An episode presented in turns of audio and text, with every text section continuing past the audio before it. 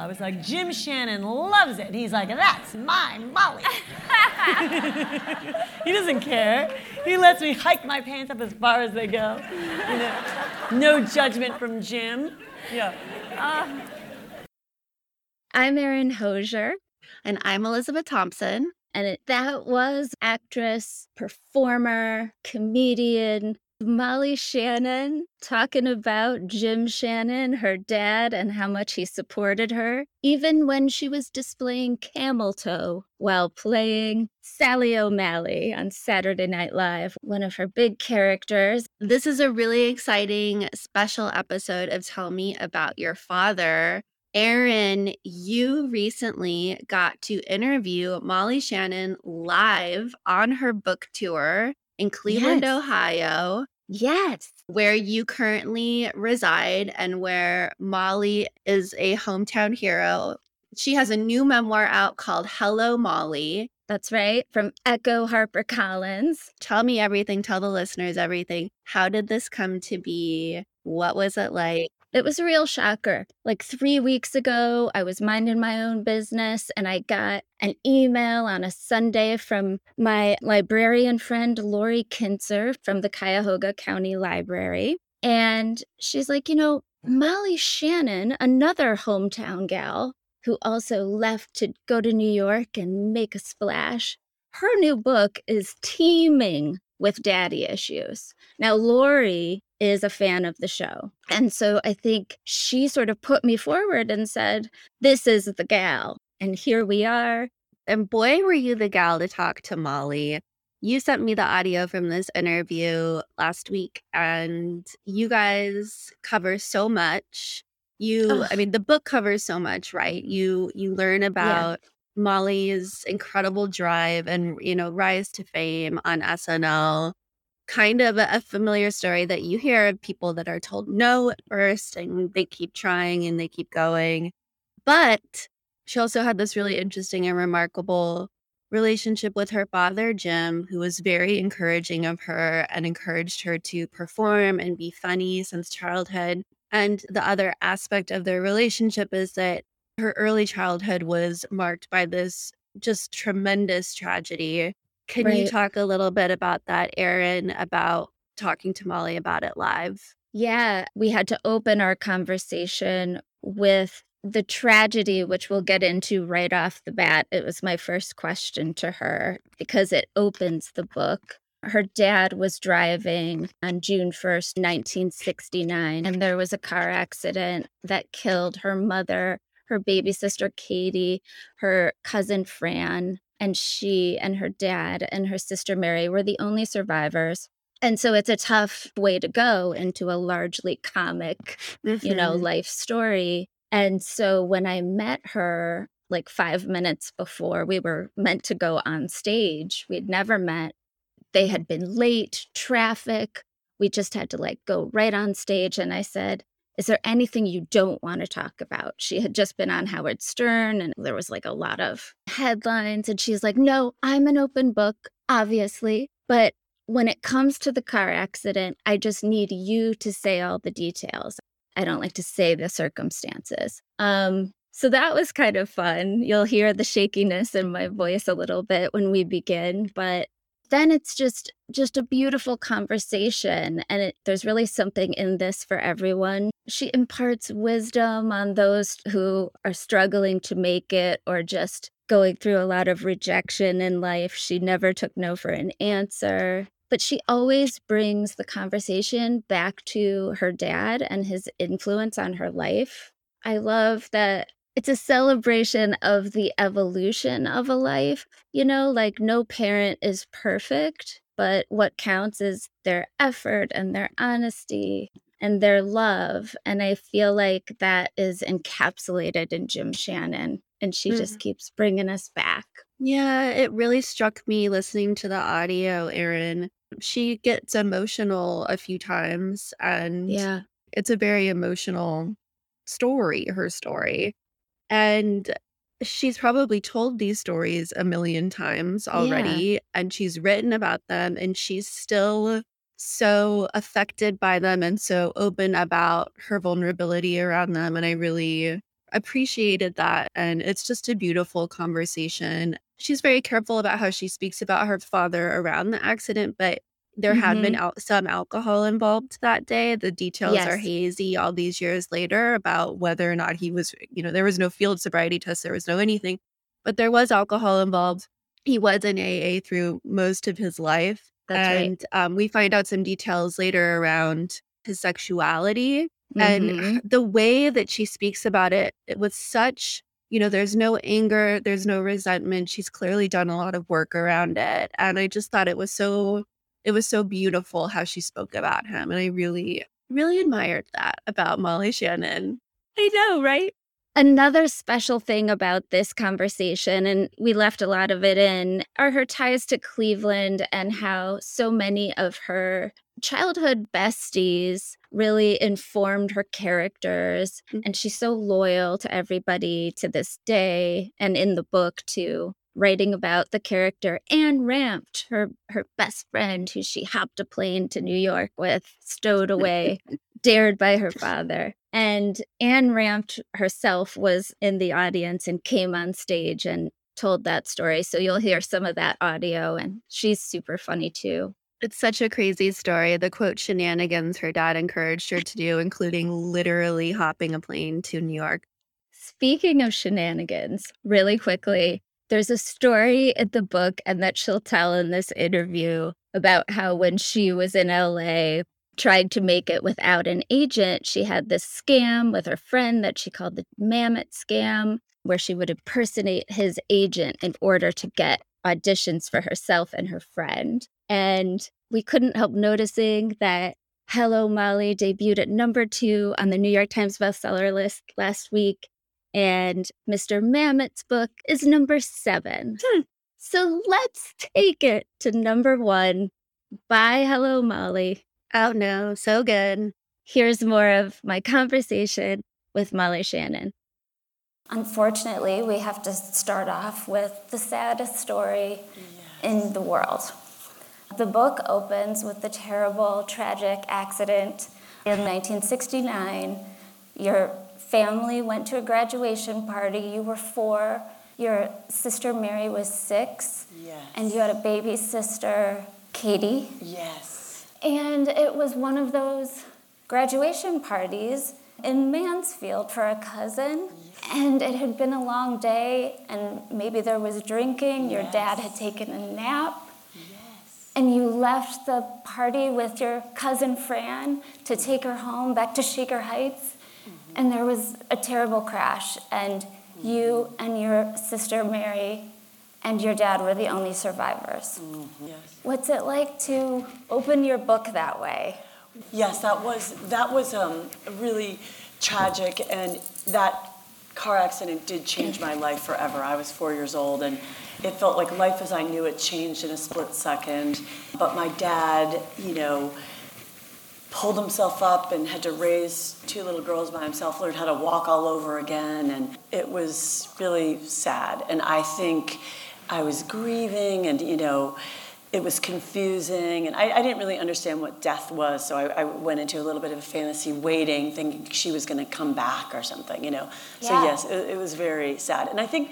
I guess I started the book that way because it did, that accident did have a profound effect on my life. But there's no way that I could not write about it in the book since it was such a big deal. So I just figured, let's do it, and then we'll get it over with, and you can move on with the book. So yes, it is very sad, and and I even writing it, I felt like when I was writing that chapter, I almost felt like I'm holding my breath, and then when I finished, I'm like, okay, am I done with that chapter?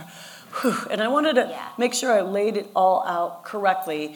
Yeah. And it was a complicated, you know, thing because yes, there had been drinking, and then my dad took a nap, and then they left much later, and then I think he asked my mom if she would drive or my cousin, and they were like, "No, you're fine, you can drive." And and uh, my aunt, you know, her 25 year old daughter came with us, so my dad asked her to drive, and, Right. and then my dad was like, "I think, oh, can you help keep me awake?" And then a whole group of people got him in the car and said goodbye, and you know.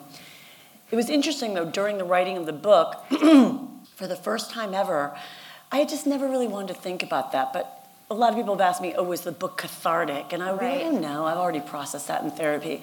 But for the first time ever in my life, when I was writing the book, I map quested the address. I asked my cousin Maureen, I was like, what's the address of your house in Mansfield where the party was? And I Googled the site of the accident, her address, and where the crash was, and then our home. And I realized my dad had driven for 90 minutes, which I never knew. Wow. And then we were only 18 minutes from home.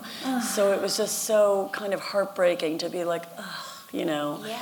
So whether he fell asleep at the wheel or, you know, drinking contributed to that, we would never really know. There was no blood alcohol report. You know, I'm sure if, if he did fall asleep, drinking would contribute to that. I lay it out in the first chapter, but we grew up, of course, my dad never wavered from his story of like, no, I had asked him to drive, I'd taken a nap. You know, he. Yeah. Um, so I try to kind of lay out all the information in the book.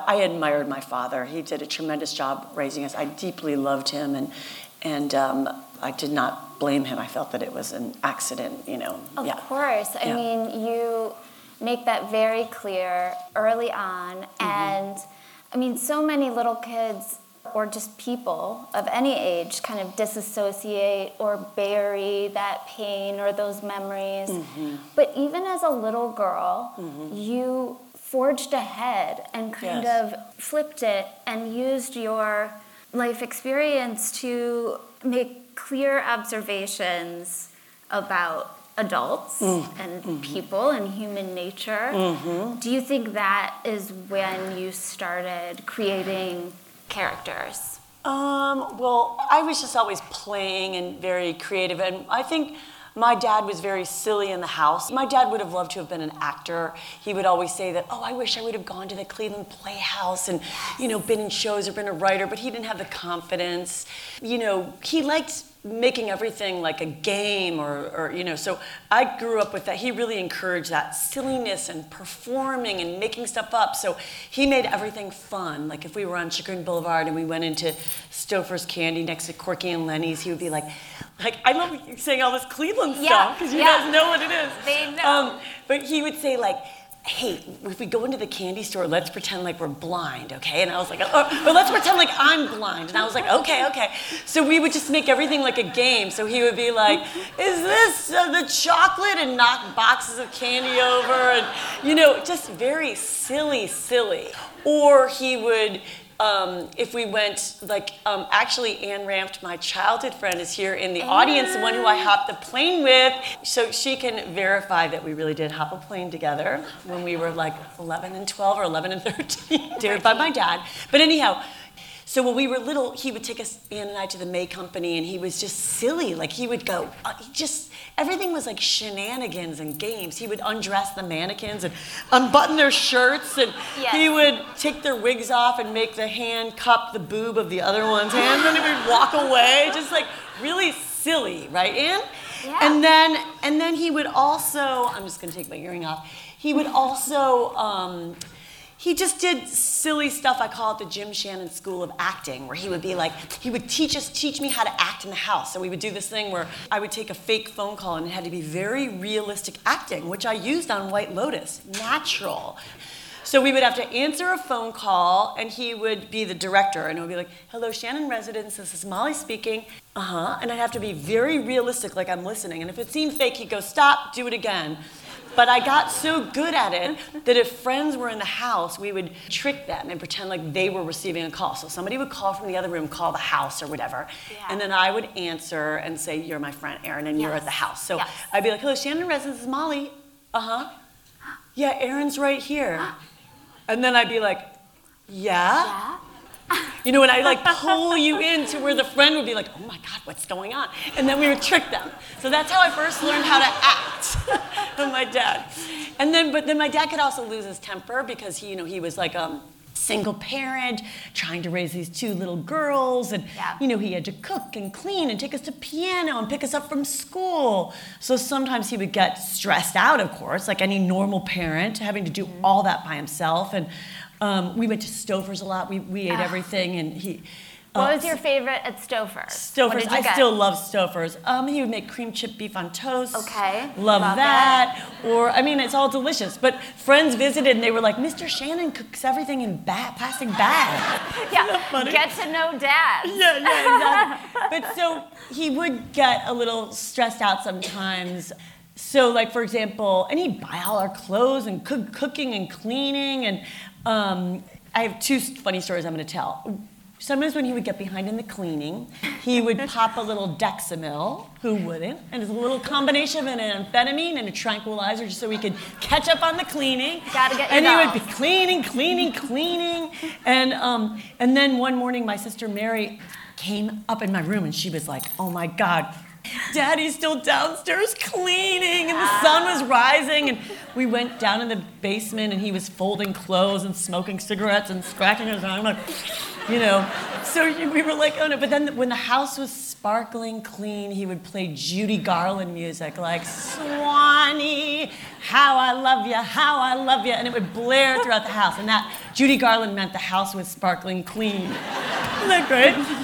But so anyhow, Erin, when he would get stressed out a little bit, like for example, once we went to the lollipop shop with Anne. Yes. So he'd be shopping at the lollipop shop and he'd be buying dresses for us as when we were like 12 or whatever. And then he would bring it up to the counter and they would say, Oh no, I'm sorry, Th- these dresses are not on sale. And he'd go, What? He would fly, he'd lose his temper. And he'd go, Well then, hold on. And then Anne, I think, would watch like, Oh no, oh no, he's gonna get so mad. So he would go, Well, then this is false advertising. And he would walk over to the whole rack and knock it down and not slide all the clothes off throw it on the ground, and we'd be sitting there like, uh oh. And then he would take another rack, and then, come on, girls, and we'd all walk out of the store.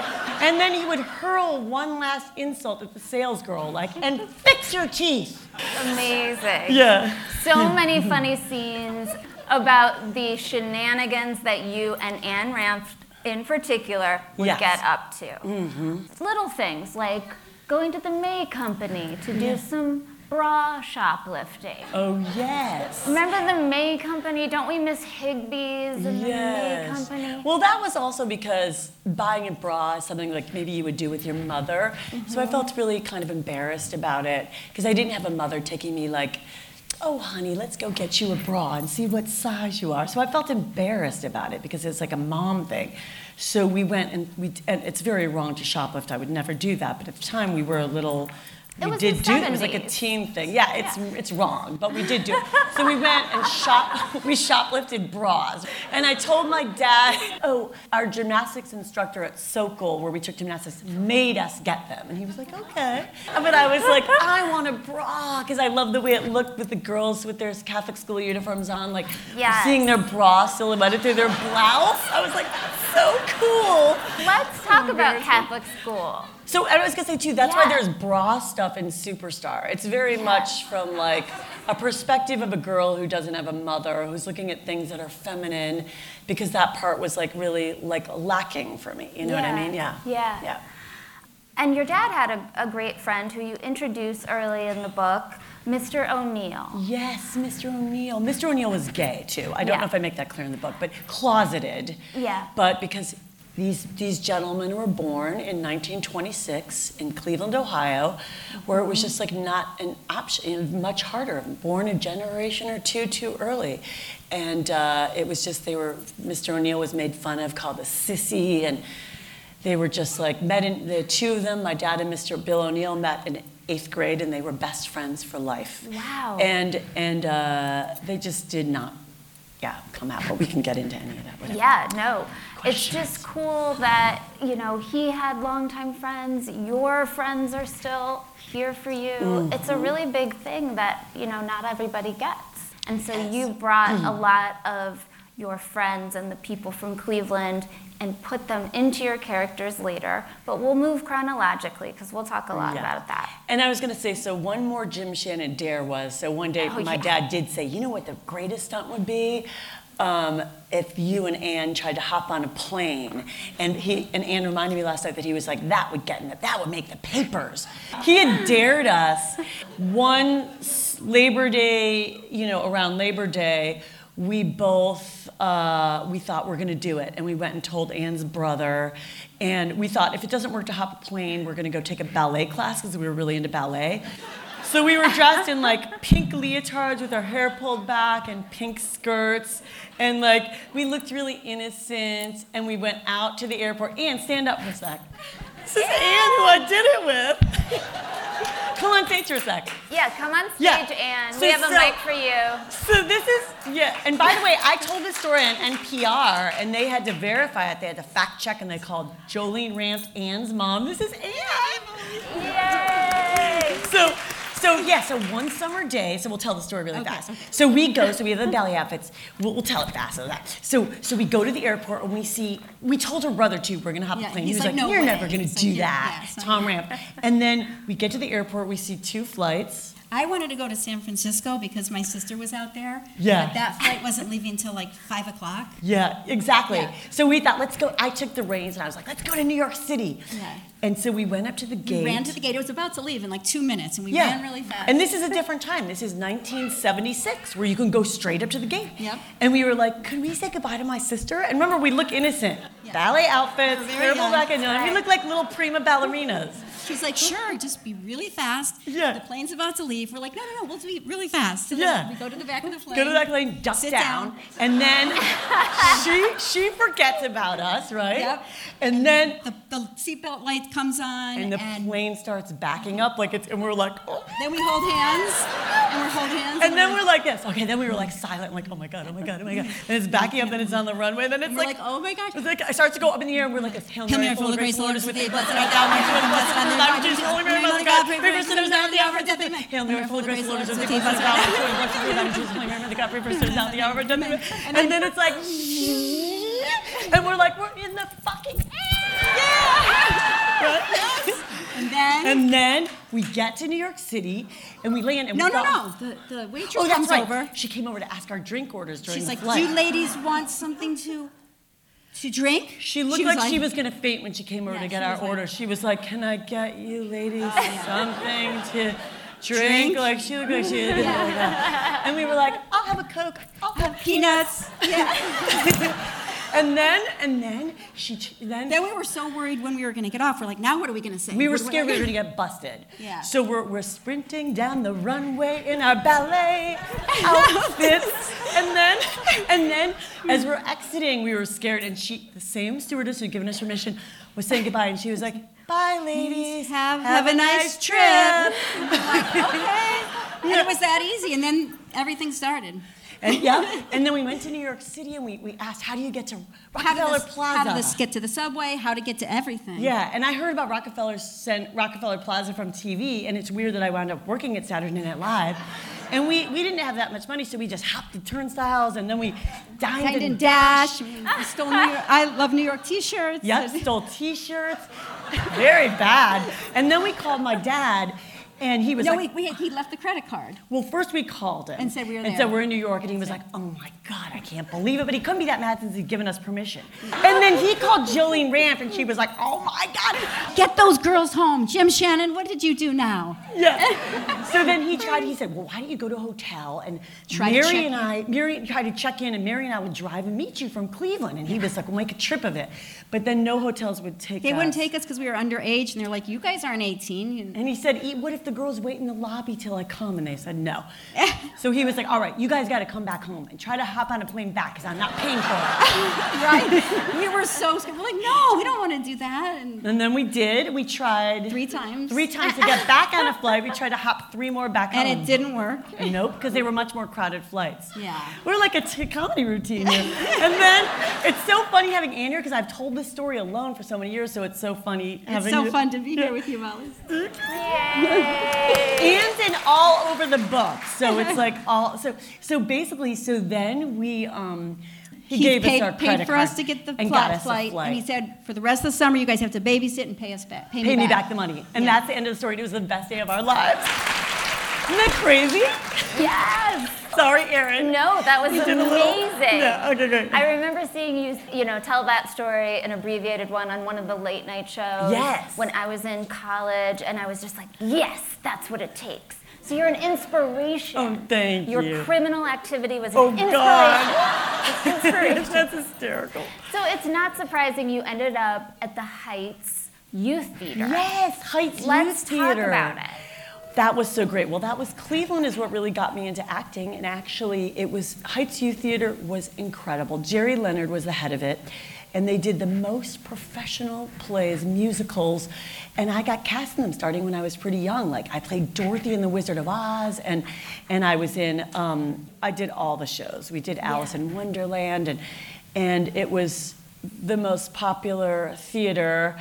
Um, Renee Stahl, Stahl-Dechter, whose mom is also in the audience. I met all these great kids, and that's really what got me into acting. And Wendy Leonard, who is also in the audience, right? Wendy, are you here? So Wendy Leonard, their family ran this Heights Youth Theater. It was the most professional. It was like Broadway level theater, like brilliant. And I mean, I got so much training in that and did, did these plays. Yeah. And I would start to get recognized in Cleveland, like, oh my God, that's the girl that plays Dorothy. Like if my dad and I were at the shoe store, and I, I loved it. And one of the things I loved about it was like how affectionate the theater kids were. Like they would all like want to make like chains and like braid one another's hair. And I was like, I was missing the touch of a mother, like a female touch. So that's really what got me interested in, in acting was how like affectionate the theater kids were. They were so warm and, and nice, touching. And like braiding my hair, and I was like, I, this is one of the things I love about show business, you know? Yeah, so, and then I also met another fellow Clevelander in those plays, George Cheeks, who's still my really good friend. And George from Cleveland is now the head of CBS, all of CBS. Isn't that crazy? All of CBS. Yeah, and Jimmy Brickman was our piano player. The famous Jim Brickman played the piano at Heights Youth Theater. I mean, it was just like top notch, and the shows were sold out, and kids loved it. I mean, it very professional. So Yeah. that's what really made me want to be an actress. Heights Youth Theater, and then also before that too, Yeah, we met me. these two characters, Miss Patty and Miss Jackie, who came to come to my grade school, St. Dominic's, Mm-hmm. and each grade at St. Dominic's, St. Dominic's in the house. I love that it's like all Cleveland. So at St. Dominic's, um, they didn't have like a big budget for the arts or anything, but they had these. They did enough to where it was really. This is also what got me interested in acting was. At St. Patrick's Day, each grade, first through eighth, got to do one big Irish number. And um, we wore costumes, and we did it on Saint, the evening of St. Patrick's Day.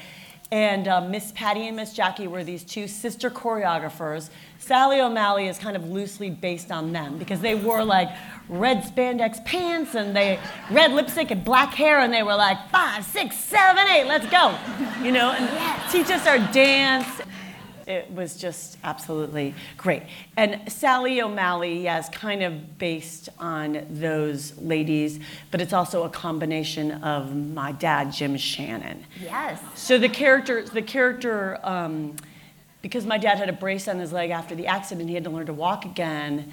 I was always like, oh, I wish he could. I wish he could walk faster. I wish he didn't walk so slow.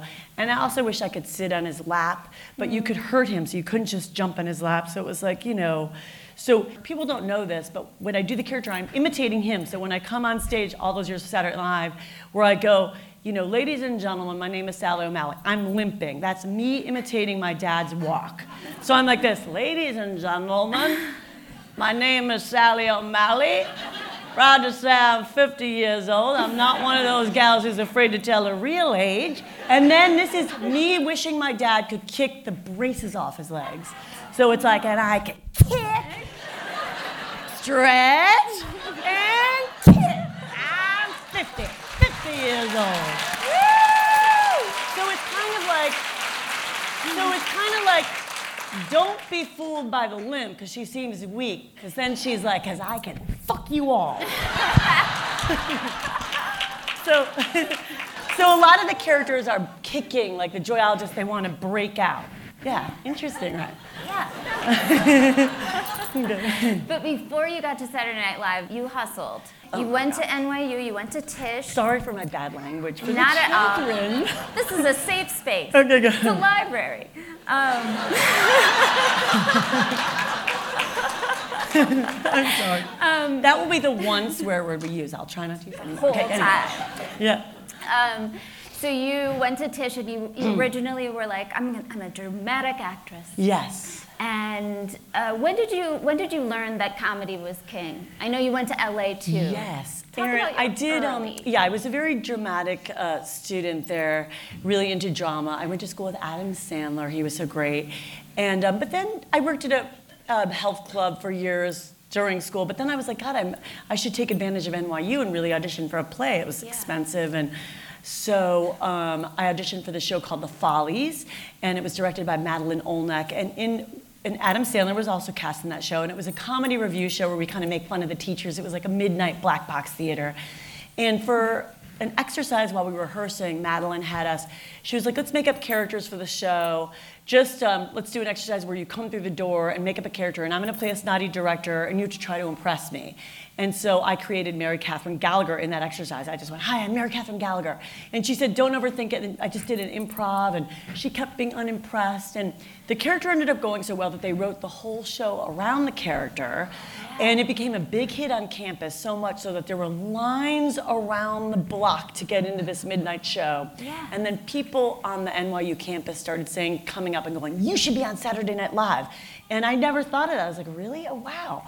And um, so that's when I kind of had the idea. It was kerneling. Yeah. And then you went to LA to try to, you know, do the hustle. Yeah. And you were you waitressed at Cravings, which is a hot restaurant. Yeah.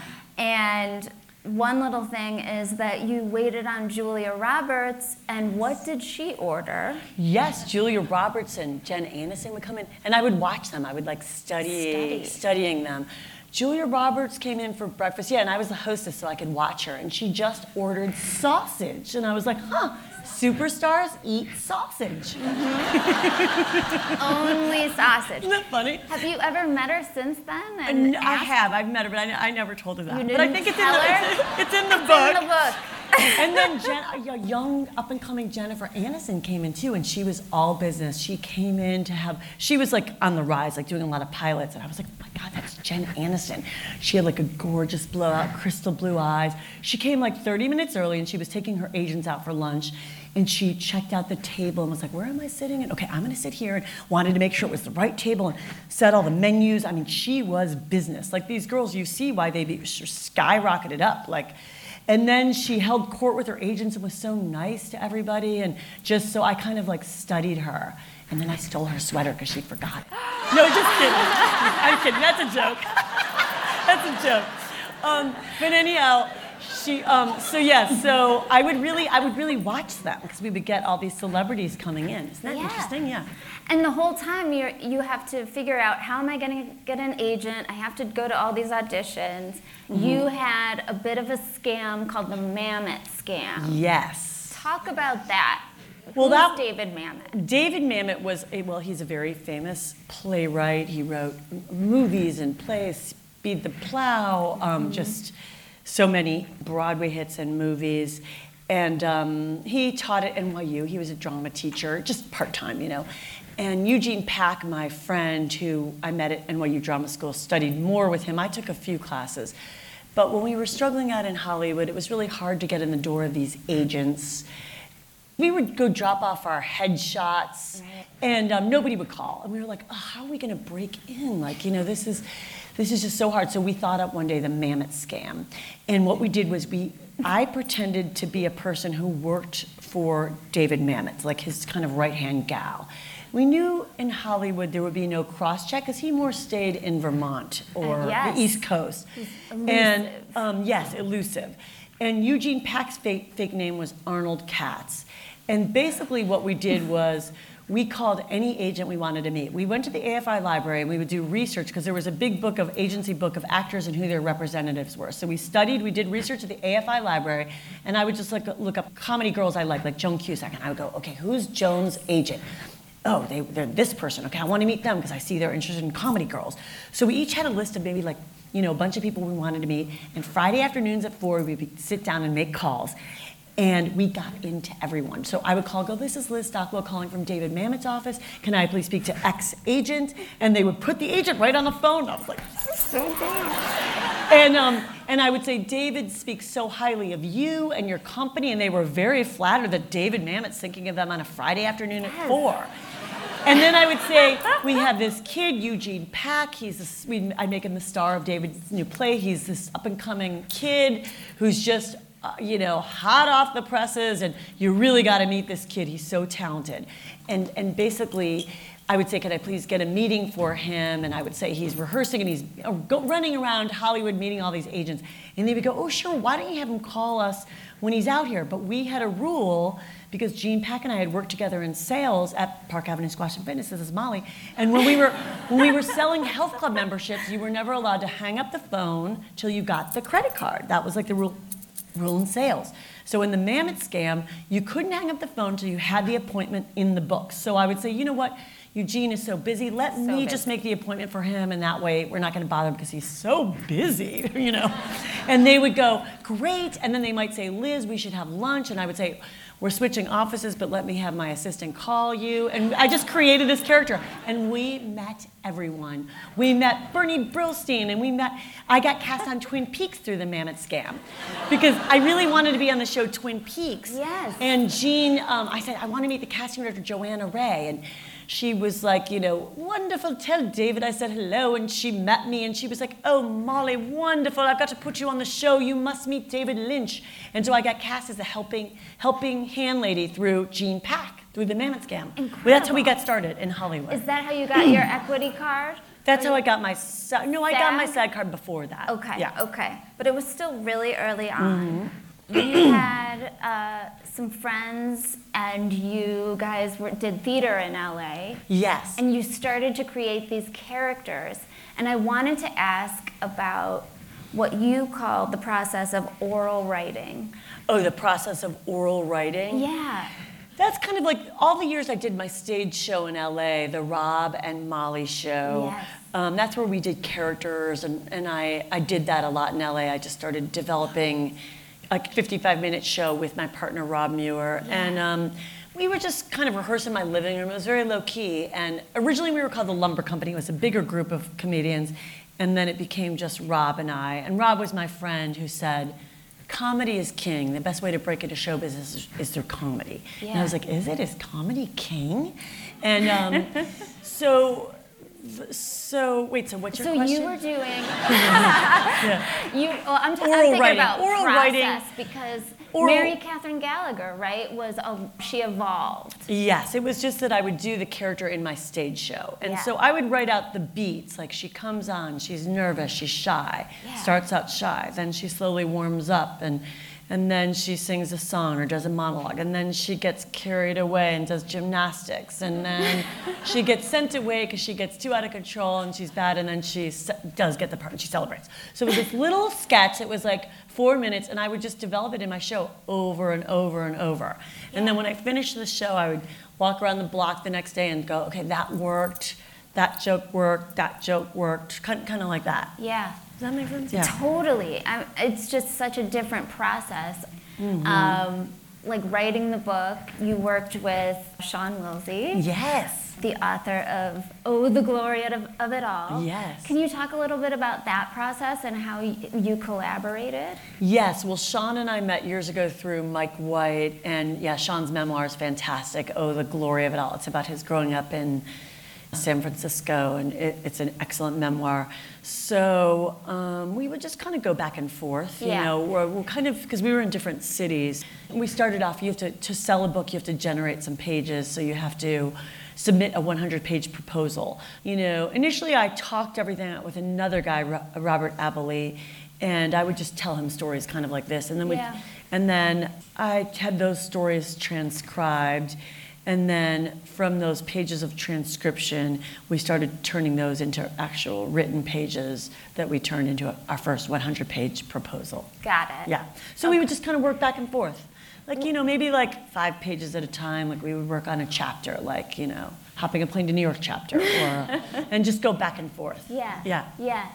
So talk about your big break or when how did you get back to New York? It was like you'd originally tried out for Saturday Night Live and been rejected, Yes. right? It's not like an easy path. And then once you get there, can you can you talk about like the next time? Yes. Yeah. Well, I want to say first, too, just going a little bit back. My dad, when I was struggling in Hollywood, would give me advice. He was kind of like my mama, Gypsy Rose. He was like, you know, because I would go, oh, it's so hard. I'm never going to get hired. I'm not blonde and beautiful. And he was like, well, if you have that kind of attitude, you're never going to get anywhere. And he goes, listen, here's what you got to do. You march into the offices of those Hollywood agents and managers and you say, hey, hold the phone. I got talent. and then he was like, and use your singing voice. And I was like, I don't know if that's going to work. But anyhow, but when I had my first big meeting in New York City, when I was at NYU with a talent manager, Barbara Jarrett, who represented Jerry O'Connell, he was on. He was in Stand by Me. He and his brothers were all big actors in New York. Kids with freckles. I know Jerry now in LA. But anyhow, Barbara did have me do exactly that. She had me sing a show tune for my audition. And um, this is like my first year in New York City. I was like a real talent manager.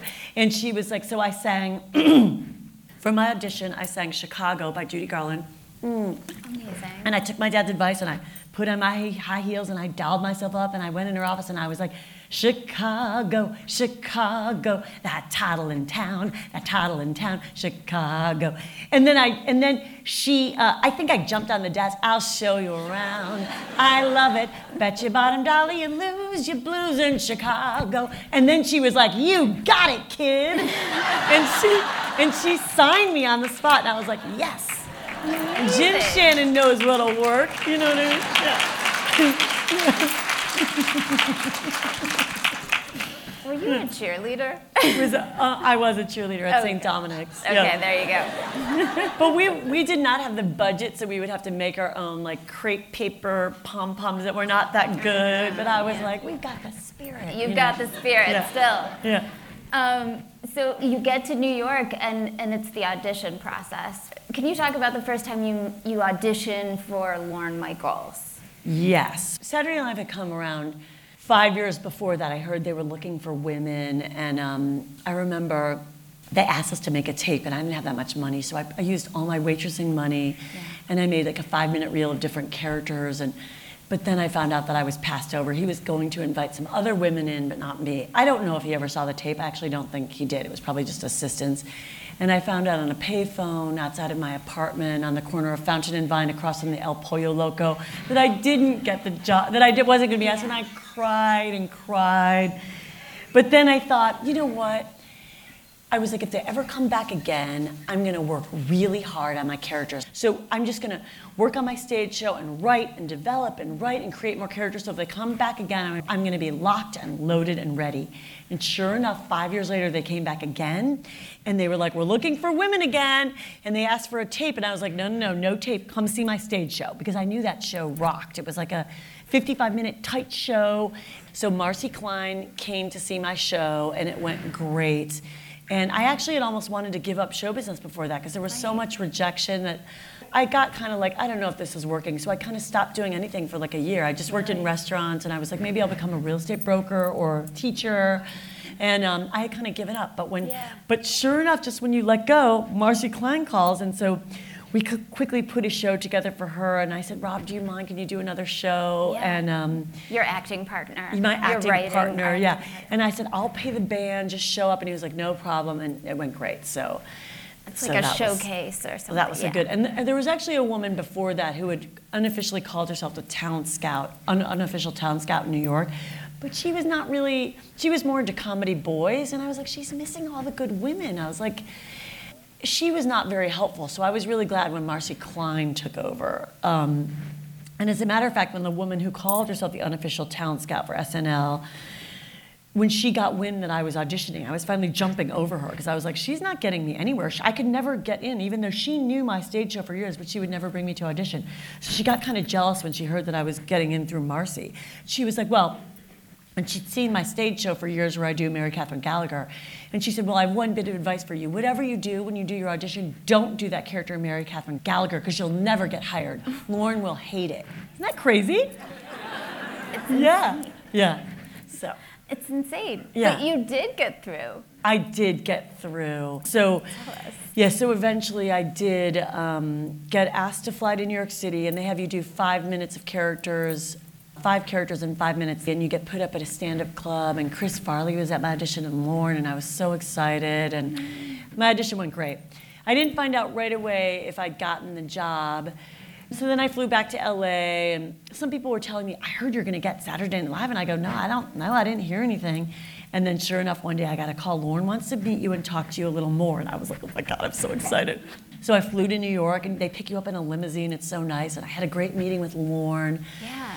Then I went to my sister's house to celebrate that I just met Lorne Michaels. I still didn't know if I got the job. My sister and her husband and I all had a glass of Pinot Noir and we toasted my good meeting to Lorne. And then I went back to my hotel and it was at night and I walked on the streets of Tribeca and I got mugged. There was like a scary drug addict and he, he took, he came out of nowhere and he looked really scared and he grabbed me and threw me down on the ground and like, you know, took my wallet. And I was like, oh my God. But I wasn't that scared because I was so excited that I just met Lorne that, that nothing could get me down. And I remember thinking, I was like, just be like water, just be like water. And, you know, he has me down on the ground. I was like, do you want my coat? And he was like, no, that's okay. You can keep the coat. And then I was like, oh, he's so sweet. And then it was like kind of like Stockholm syndrome, where like you're, he's like my captor, but I was like, oh my god, I think I'm in love. Ah. And then we got engaged, and it's just like, just kidding. no, it was very scary. It was Yeah. scary, but I was still like, I just met Lorne. Yeah, Yeah. that's the best time to get mugged. Yeah, yeah. You know. And you and Lorne have a very special relationship to this day. Yes. Like you really bonded. Yes, So much has been written about him, and you know he's very scary. Yeah. You know, Oh, as no. as the viewer of SNL, Oh, we've so been funny. conditioned to know Oh, like so what. Lorne says goes. Talk about your experience meeting him and what bonded you guys so quickly. Well, Lorne lost his father when he was a kid. Yeah. So we've always really connected over loss of a same sex parent at a young age. I lost my mom, he lost his dad. Mm. So I think we have a, a, a deep understanding of one another. Yeah. So I actually just had dinner with him in LA. So we are very close. Lorne's a very loyal and he's like a really deep thinker. He's really intelligent and I, I just like love him so much. He's absolutely wonderful. Okay. Yeah, yeah. Let's talk about Mary Catherine Gallagher. Woo! I. I mean, because that was really the breakthrough sketch. Yes. Um, can you tell us how do the sketches get on the shows? It's a really hard job. It's a writing job. You're competing with 17 other people for a spot on the show, and it's really hard. You have to write your way in. And when I first started, I, I went to one writer and I was like, you know, mm, I have this character, Mary Catherine Gallagher, that I do in my stage show, and I showed, I wrote it up, and he looked at it and he goes, yeah, you know, the reason this can't work is because that's not really a joke, and that'll never work, and that, that doesn't make any sense. And I was like, you know, had I listened to him, I would have just stopped. But I was like, no, I know it works. So I was just like, next, get out of here. So then I went to this guy, Steve Koren, who I'm still very close to. Steve was a big writer on Seinfeld after SNL, and um, he wrote Bruce Almighty. He's written all kinds of movies. He writes a lot for Adam Sandler. So Steve just said, just tell me what you do in your stage show. And we wrote that up, and that was my very first sketch. He buoyed it with a few more jokes, and I put it into the read through, and Lorne really liked it. So that woman was very wrong, because he had never seen it for my audition. So he was like, ooh, this is. So he said, you know what, Molly, I like it, but let's wait till next week when Gabriel Byrne is the host. And, um, and Gabriel Byrne, he'll play the Irish priest. So then it got, it went for the next week, and then um, I read it at the read through. It got picked, of course. But then you do a dress show before the live show, and for some reason, the stuff that they don't believe in as much, they put at the bottom of the dress show schedule. And I saw, and I was like, why is Mary Catherine at the bottom? That kind of means they don't believe in it because between dress and air, they, they do a fat show for dress because they're going to cut like six sketches that won't make it, and those are usually sketches that are at the bottom. Right. So I thought, I don't think they're understanding what this is going to be physically. Because, you know, I had just read it at the table, so they're not understanding when you read stage directions like, oh, she falls into chairs, she does a back handspring, oh, you know, and I thought, I'm going to really, I, I, I was so mad because I thought, I'm really going to have to show them what this is. So I did it great on the dress rehearsal.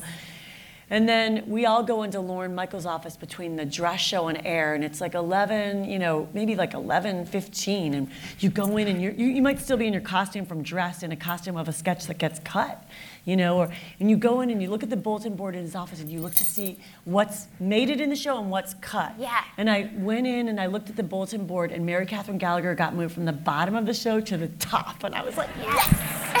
yeah, and it changed. It changed my life. It changed my life. Yeah. I mean, the comedy is so physical. All of your comedy is very physical, even if it's mm-hmm. understated. Yeah. And it strikes me that it was so punk, you know, like the, mm-hmm, you mm-hmm. were just like kicking and you would be bruised and you would slam into walls and tampon dispensers. Yeah. And I know this is a big audience question. Like, how did you come up with the whole teenage shame of when I get nervous? Oh my You know, God. Well, that was really Anne Rampton me too. Like when we were, that's And Anne and I again.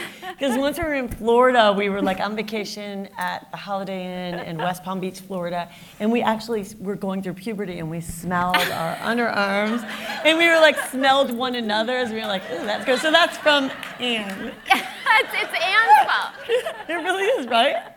Yeah, yeah, oh yeah. And I was just gonna say one more really touching thing about about Gabriel Byrne and the um, after my mom died, when we were really little, we were four. Um, nobody w- wanted to talk about it. You know, when we were in the hospital, it was very confusing because nobody would tell us what was going on. I was like, "Where's my mom? Where's Katie? Where's everybody? Where's my dad?" You know, and all these relatives are just bringing us toys and. And my sister Mary, who'd survived, was in the bed next to me, and I was like, well, maybe I'll let her be my guidepost. But she was just kind of looking out the window, crying and crying, and and so I, I was just like, uh, I finally one day was like, I want to go see my mom. I, I made up that she must be on another floor. She, I was like, she must be with Katie, my baby sister, in the baby section.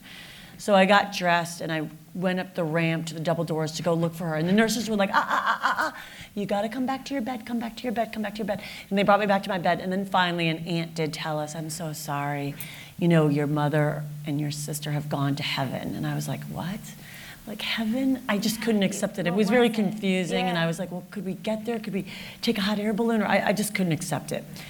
But to make a long story short, nobody ever really wanted to bring it up after that. Nobody wanted to talk about it. They were like, she's in heaven. Like, it's good news. Like, it's heaven, you know? And um, I, when we moved back home, my dad recuperated my Aunt Bernie's house for like a year, and I went to, I went to kindergarten in, I think, Caledonia in her neighborhood. And then we moved back to, finally, we moved back to our family home, and that was nice to get back. But the only person who acknowledged our loss was Father Murray at St. Dominic's, and he had an Irish brogue. And we went to Mass one day, and I was probably five now at the time, and he, after church, knelt down and held my hand, and he goes, Now, Molly, you lost your mom and you lost your sister. It's very, very sad. This is a deep loss. Your, your mother. He goes, You know, God is going to watch out for you. He's good to you, and this is very hard for you and your sister Mary. And um, I was so grateful that he acknowledged the loss because the pain felt so deep that I appreciated that he acknowledged how sad it was. And you know, nobody else are like, oh, don't talk about it, it'll make him too sad. But really, I wanted this. So it's it's interesting that Gabriel Byrne, the Irish Catholic priest in, you know, the first Mary Catherine Gallagher, reminds me of Father Murray. Isn't that interesting? Yeah. Oh, love Gabriel. Yeah, Byrne. yeah. Yeah. In treatment, I'm flashing. yeah. But, but you were saying your question was about physical or what is it? Oh, I guess just hmm. so physical, so punk. You played Courtney Love, which made total sense. Yeah. time. I think I liked being throwing myself around. I think it's like maybe wild. I, for some reason, I couldn't feel anything when I was falling into chairs or cutting myself. I, I didn't feel any pain when I was doing it, and I'm very glad I didn't injure myself. But the stuntmen were like, she's fucking out of her mind. they couldn't believe it. They would, um, but I, I just, I would feel the next day like, oh, my muscles would hurt, and I would notice like bruises. But at the time, I didn't feel it. I just wanted to immerse myself in the character. Adrenaline. Yeah. Um, so you were there how many seasons? I did six seasons. Six seasons, and it was Will Ferrell. Mm-hmm. Yes, he's my good friend, Joe Will. Yeah. Carey, and Yeah, Cheri, so yeah. many people. Yeah, Tim Meadows. Yeah. Um, and you did so many great characters. Your dad became close and beloved by your SNL family. Yes. Well, it was great because I kind of got to give that to my dad because he always wanted to be in show business. So giving him access to that world was like a dream come true. Like he met Conan O'Brien and Adam Sandler and Marcy Klein and. You know, when Norm Macdonald met my dad, my dad came to SNL all dressed. My dad dressed really well. He wore like ascots and cashmere coats. And Norm Macdonald said, referring to my dad, he was like, he seems like he should be in show business more than you or me. I was like, yeah, exactly. Isn't that funny? Norm. So yeah, my dad loved that world and coming to SNL, and he'd watch every show. So proud of me. Yeah. And um, as a matter of fact, when I was doing my stage show working at Cravings, I invited this one Irish mom. I go, Oh, you gotta come see my stage show. Because I would invite all my customers to my stage show to make it look like a hot show in case some business person came. I'd invite all the customers.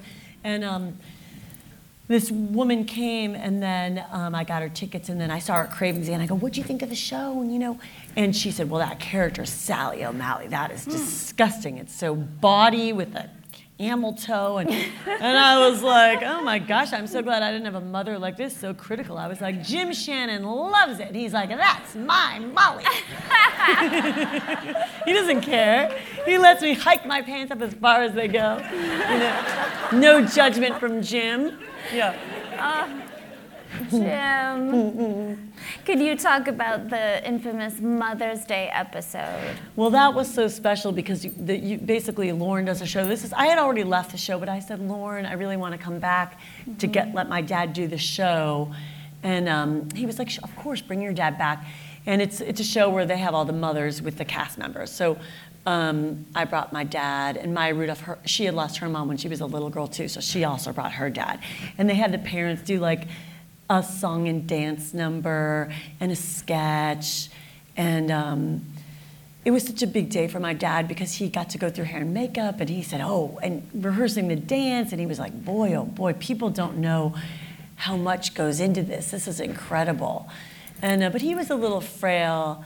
And um, he, uh, he told me on that trip, he was like, I hate to tell you this, but I have cancer. He had, he had prostate cancer. And I was like, oh my God, I'm so glad he told me. Yeah. But um, so that was very touching that he, that he told me that, you know. Yeah. and you and you felt good about the fact that you'd made this the decision to leave SNL. Yeah, and I was going to say one more thing about that. My dad was thin, so I, I- it was a little bit bittersweet because I felt like I finally got him on television, but he was so thin because he was sick, and he didn't like the way he looked on TV. He saw himself. He was like, "Oh, I hated the way I looked." He called me because after the show aired, I think I was in Toronto doing a movie. We had a phone call, and I said, "Oh no, no, no! Don't think that." I go, "All actors, we all hate the way we look. We don't like looking at ourselves. We all think we look bad, and everybody thinks that." And he was like, "Really? Oh, that makes me feel so much better." But Tom Feran, a wonderful uh, critic journalist in Cleveland, wrote a beautiful piece on my dad in the Cleveland Plain Dealer. I love Tom Feran, and. Um, my dad was so touched, he read it to me over the phone, and it was like how Jim Shannon was on Saturday Night Live. And my dad read it to me over the phone, and he got so choked up. It meant so much to him to be written up about that. In the Plain and in the Plain Dealer. Dealer. And and Lorne Michaels always said, he goes, you know, Molly, it's so funny. He goes, I could be in the New York Times or this paper or that, but my mother only cared if it was the local paper. Like it meant so much more, you know, than than anything. It's it true. Interesting. And Michael Heaton is another great Cleveland journalist who did a piece. I mean, he's wonderful, and I know his sister Patty Heaton. She's great from Cleveland. There's just so many great Cleveland people out in Hollywood. That's yeah. true. So anyhow, Amen. yeah. So you and your dad got to share some really um, wonderful times before he passed. Yes. You know, you kind of got to rebond and get really close. Mm-hmm. And you had gleaned, you know, toward the end of your time on the show at SNL that your dad might be gay. Yes. Well, what happened was he showed up to my last Saturday Night Live. Um, it was like my last big week. That was before the Mother's Day special because I had left, and then the Right. Mother's Day special was later.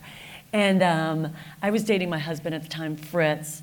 And um, my dad, my dad was, at the time, he hadn't told me he had cancer because the Mother's Day special, because my last show was before, yeah.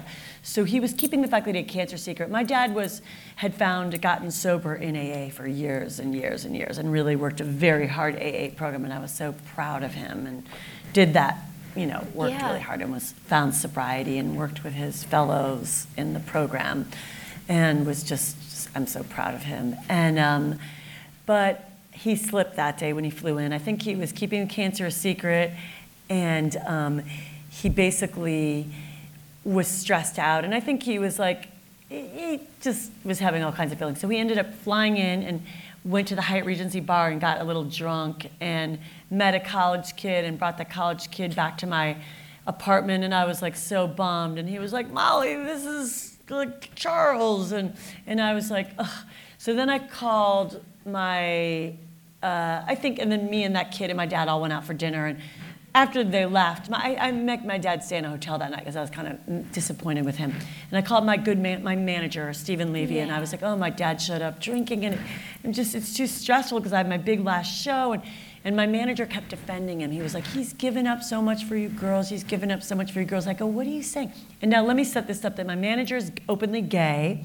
And my manager had also lost his dad when he was a kid. And so he had bonded. And so my dad was kind of like a surrogate father to him. And they'd gotten really close over the phone, talking from Cleveland and Hollywood, really bonded and sharing stuff. And um, my dad opened up to Stephen. So during that conversation, when I'm complaining to Stephen, see, I go, why do you keep saying he's given up so much? I go, are you saying, Stephen, he's gay? And he was like, he's gonna tell you. I didn't want to tell you, but he's gonna tell you. And I was like, oh my God. And it kind of made everything come together, like the, just everything. I felt such compassion, like the anger and drinking, you know, everything. It started to make accident, pieces fitting together, and I felt deep compassion. And then my dad ended up making up, of course, we made up. He was gonna go home, and then I was like, we made up, and he goes, I'm sorry, I was drinking, I'm just a little stressed out. I go, I understand. And we totally made up. And he stayed in my apartment, and we ended up having the best week, and he came to my closing party that Lorne threw me at the Hudson Hotel, but he still didn't tell me he was gay. But I was like waiting for him, and of course, stone sober, you know, back on track. Yeah. But basically, I he still wasn't telling me. I was like, when's he gonna tell me? And now he's 72 years old, and no, he's dying of cancer too. So.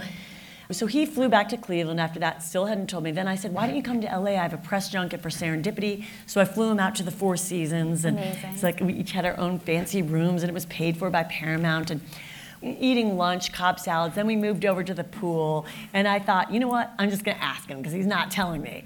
And um, I just was brave, and I asked the question that only a daughter could ask their father when he's still alive.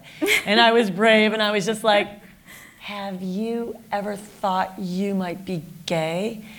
And um, he was like, "Most definitely." and I was like, what? Oh my God. I couldn't believe it. I was like, wait, did he just say most definitely? And then we ended up taking a road trip to, to Ojai, California for the next 72 hours.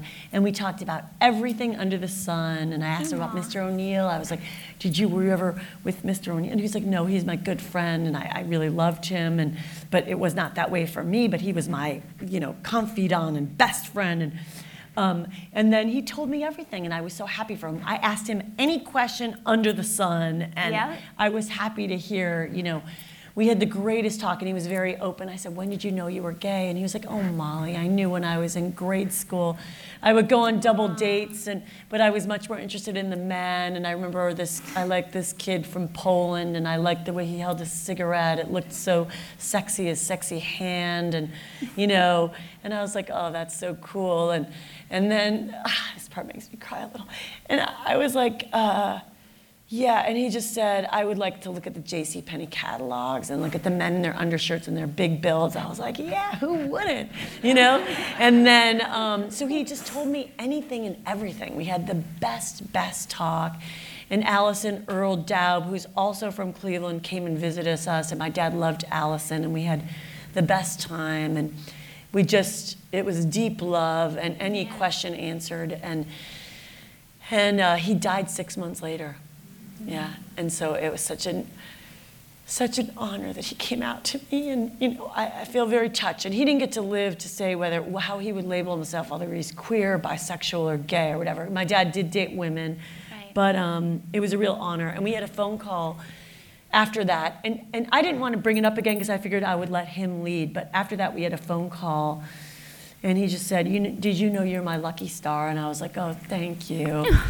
and and he said, uh, "You know, I want you to know that having you girls was the best thing I ever did." And he didn't want me to think that like he wished that he wouldn't have been a parent. I was like, "Oh no, no, no, no. Of course I understand." And and uh, you know, we had had another conversation before that too. This was years before at the Palm Beach Hotel where I confronted him about the accident and I said, You know, we lost our mom. You do talk about how you lost your wife. And he said, Molly, he said, There's not a day that goes by that I don't think about that accident and Yeah. pray for them. And, you know, it's very sad. Yeah. His love for you is so big. It's Yeah. so big. Like it is your moxie. Yes, You know? yes. It drives you. And so I really deeply loved my father and I admired him and I feel like he he pulled himself up after that accident when he found out they had been killed and they said oh, Peg is gone and and and and and Fran is gone and your baby Katie's gone and he said no no no and he pulled himself up and did his best job raising us and I, I admire my dad and Yeah. my book is meant to honor the life of my mom, Margaret Peggy Keating, and my father, James Francis Shannon. And I did hesitate to write about him being gay and coming out because he wasn't out to people. But I was like, as the daughter, I feel like my dad was always very generous about, you should share that story. Like I would tell the story about cleaning pills on Letterman. I go, oh, is that okay if I tell? You know, and he was like, that'll be good. It could help a recovering alcoholic. He would always let me tell stories. So I did know my dad pretty well, and he liked being in the papers and, you know. So anyhow, yeah. this is a sad one. That's a beautiful. Um, Yeah.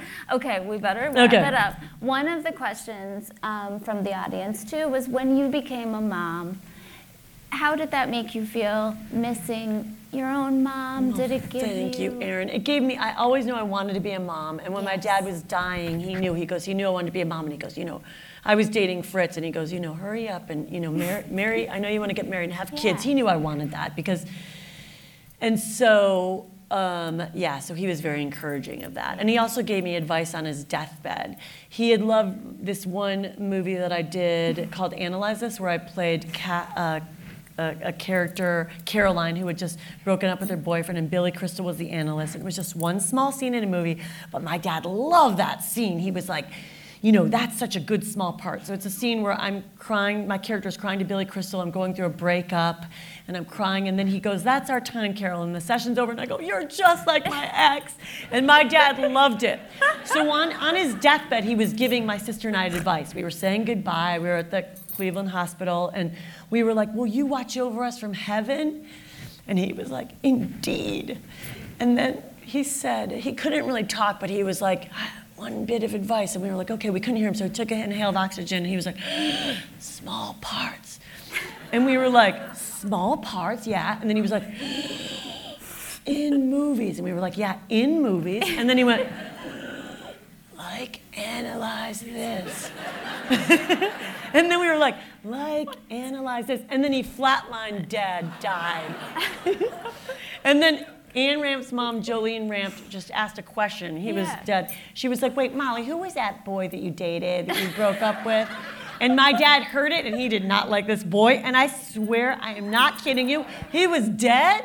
Flatline dead. They're like, that's it, he's dead. And he came back to life and cursed him and he went, ah! and then died again. It's really true. did. He did. You did. That's the Irish for you. It's like, what's Irish Alzheimer's? They remember everything except for their grudges. Okay, to wrap up, do you mind doing a little bit of Mary Catherine Gallagher? Oh my God, sure. Well, aren't there questions from the audience or no? Is well, that enough? that I Did we could- run that out of was time. kinda- that was some of them. I do. Oh, that was some of them. I That's mean, fine. if you're willing, We can if, is everyone willing to stay for a couple more minutes? Oh, sure. You want to ask like three more questions or something? Sure. Yes. Yeah. Well, I want to talk about some of your dramatic work. Oh, sure. Oh my God, other people. Thank you. Um, well, that's Chris Kelly wrote that. Chris He's a really good friend of mine, and I do the other two with him.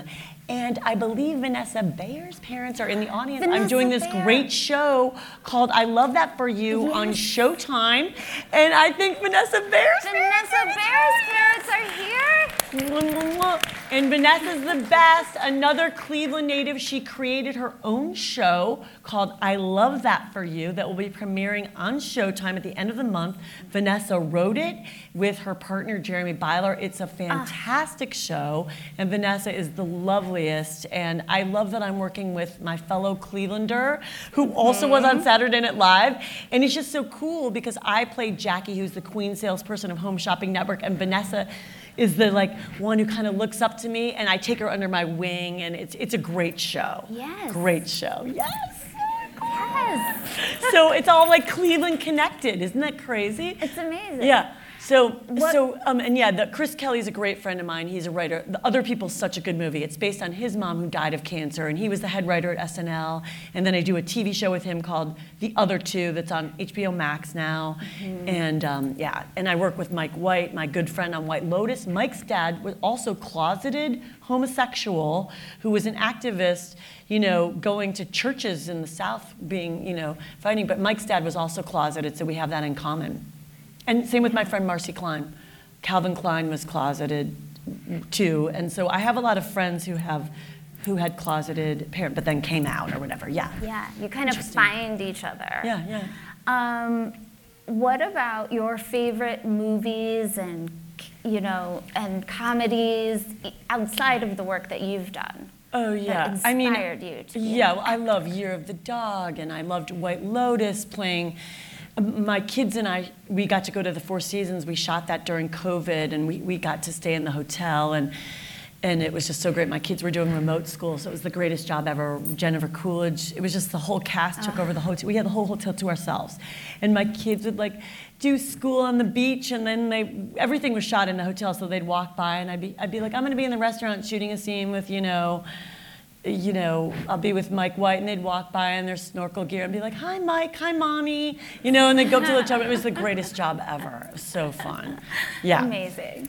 But yeah. Your dad loved Judy Garland. Yes. He called you his Elizabeth Taylor. Yes, my dad would cut out pictures of Elizabeth Taylor when I was a little girl and say, You look like a very young Elizabeth Taylor in National Velvet. Yes, You kind of do in Yeah. that little schoolgirl picture. Yeah. But anyhow, we can stop. I, yeah. No, Thank it's you. exciting. I'm so glad to be back in Cleveland. I love Cleveland so much, and it was such a great place to grow up. And I'll end by saying, Cleveland, I love you, superstar. Thank you. Right? I know it's awesome. Amazing. Okay, good. Thank you, guys. Thanks for coming. I really appreciate it.